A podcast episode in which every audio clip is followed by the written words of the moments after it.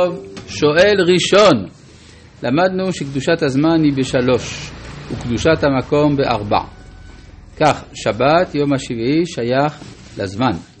אבל איך להבין נכון את המשכן יום השמיני, בזמן, מקום או שניהם, האם המשכן מעל השבת, למרות שהזמן יותר מופשט מהמרחב, תודה רבה.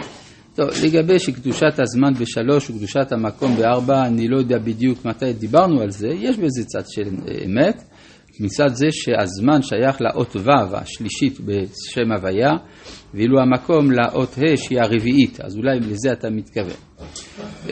גם שבת יום השביעי שייך לזמן, שבת ויום השביעי זה לא בדיוק אותו הדבר, יום השביעי זה בבריאה וזה בעצם מציין את ההיסטוריה כולה. והשבת זה דווקא הצד הקדוש שבה, שבשבוע, שהוא שייך דווקא למדרגה של השמיני, למרות שזה כל שבעה ימים, השבת היא, יום, היא מעין יום השמיני. המשכן, יום השמיני, במובן הזה שהוא יונק למעלה מן הזמן ולמעלה מן המקום, בבחינת הבינה בספירות. שואל שני, שלום הרב, מדוע דווקא אלו המצדדים בתורת אהרון, הכהנים, נמשכים אל העולם העליון? מה הקשר בין ההוד לבינה? טוב, ההוד והבינה הם באותו אה, קו, קו שמאל בין הספירות, והכהן הוא זה שיכול לכפר, כי הוא יכול לעלות למעלה מן הזמן שבו נעשה, הזמן הוא המסגרת שבו נעשית העבירה. ובמקום שבעלי תשובה עומדים, צדיקים גיבורים אינם יכולים לעמוד, כלומר הם עוברים למעלה מהסדר של, ה, של הזמן והטבע, כי הם עולים עד מדרגת הבינה שהיא השמינית. טוב, אנחנו בפרק ט' של ספר ויקרא בפרשת שמיני, פסוק כ"ג: ויבוא משה ואהרון אל אוהל מועד.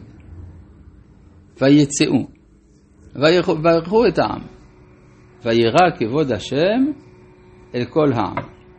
אז מה הם עשו באוהל מועד? הם נכנסו ויצאו. לכאורה הם לא עושים שם שום עבודה. הם נכנסים אל אוהל מועד, אולי אפילו עד קודש הקודשים, ולפי חז"ל הם בעצם ביטאו אכזבה. מה הייתה האכזבה? שעם כל ההכנות, כל מה שעשו, כל הקורבנות, לא נגלה כבוד השם. אז ויצאו ויברכו את העם, ואז פתאום וירא כבוד השם אל כל העם.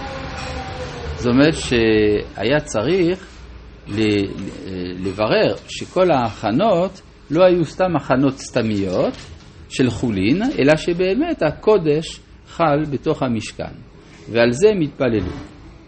ואז, ותצא אש מלפני השם ותאכל, מה? הם התפללו שם, מה? היה צורך לצרף את כל העם. לצרף את כל העם? כי בעצם רק אחרי שהם בירכו את העם, אז וירא כבוד השם, צריך... כן, נכון, נכון. ויברכו אותם, כלומר צריך לחבר אל העם, כי השכינה שורה בעם.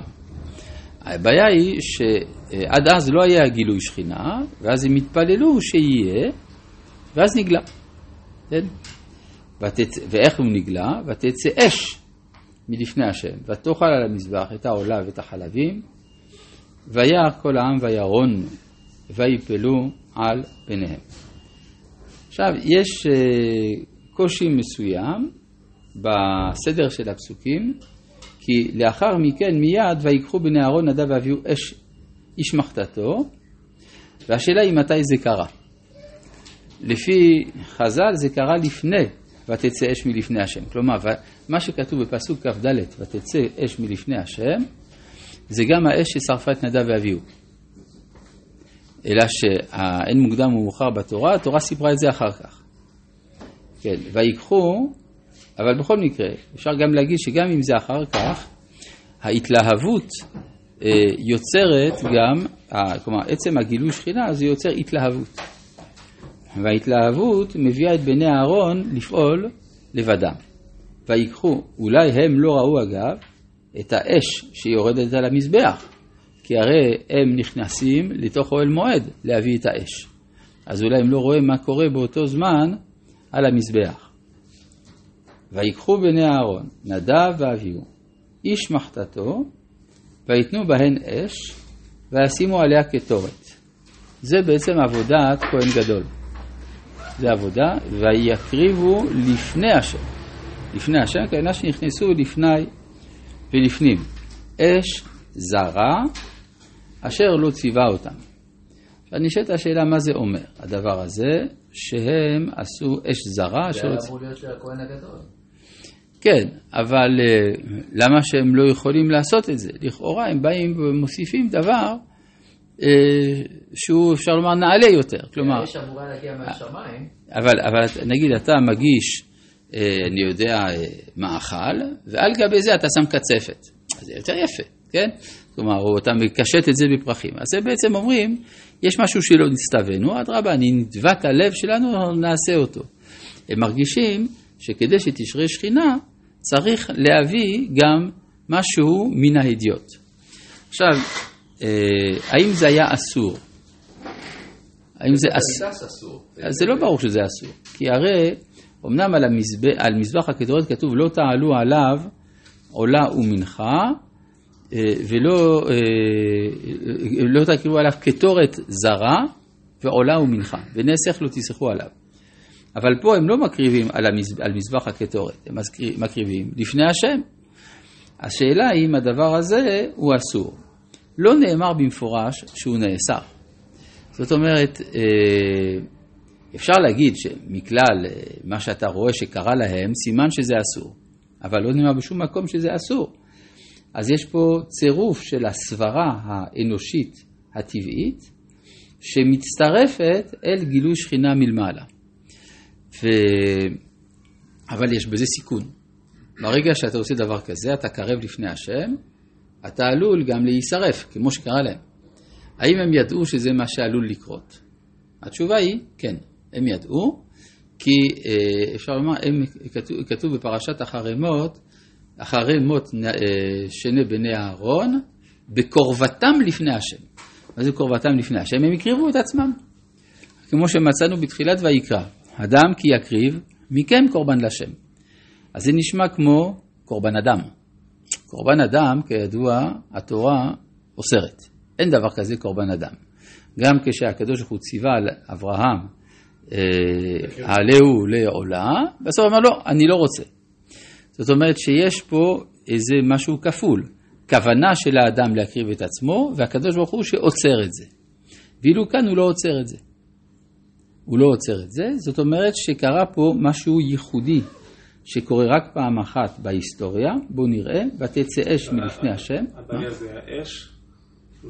אשר לא ציווה. לא זה הבעיה. האש. על האש, כן. זה לא על עצם שהם הקריבו קטורת. לא, לא, האש- בפנים. האש זרה פה זה כולל את הקטורת, שמו קטורת על הגחלים, כן? כלומר, אה, יש פה שני דברים ביחד. אבל יש הרגשה שזה האש, כאילו שמפריע פה. שזה דווקא אש, כן, אפשר להגיד אולי, כן, אה, אבל אה, כי זה גם האש הפנימית שלהם, כן, כלומר, יש, יש בהם אש זרה. זה הכוונה. המעשה של אליהו הנביא בהר הכרמל, אפשר ללמוד מזה שבאמת, זה דומה, זה דומה, זה דומה. זאת אומרת, שמזה למדים שאי אפשר להזכיר אש זרה. שהאש צריכה לבוא מהשמיים. אפשר גם את זה להגיד, מצד שני אתה רואה שאליהו הנביא, הוא כן מקריב מחוץ למקדש. יש פה משהו דומה בין פנחס ואליהו ונדב ואביהו. אנחנו עוד נעמוד על זה. אבל מה שאני רוצה לומר, כתוב כאן ותצא אש מלפני השם ותאכל אותם וימותו לפני השם. אז זה, אה, זה מעשה שהיה לו מקום, אבל הוא נאסר לדורות. זאת אומרת, פעם אחת בהיסטוריה זה קורה, ולא יותר. עכשיו, למה זה היה צריך לקרות? הרי זה כתוב גם בפרשת תצווה, ונקדש בכבודי. מה זה ונקדש בכבודי? היה ברור שבמשכן יקרה פה משהו, משהו שיהיה ביטוי ל"ונקדש בכבודי", זאת אומרת שצריך שפעם אחת בהיסטוריה יתברר שהשראת השכינה זה לא בלוף, זה באמת הורג. כן? אז זה הוכח פעם אחת, מספיק, לא צריך יותר. את השרפה אשר שרף השם, זה רק פעם אחת. פעם אחת, בדיוק. כי פעם אחת זה יתברר, כי אחר כך זה נאסר. יין ושחר אל תשת. כן? וכלומר, אנחנו רואים שהקדוש ברוך הוא אחר כך אוסר את הדברים שיכולים להביא לדבר הזה. כאן זה עדיין, משנה תאמר שנכנסו שטויי יין, אבל עוד לא נאסר.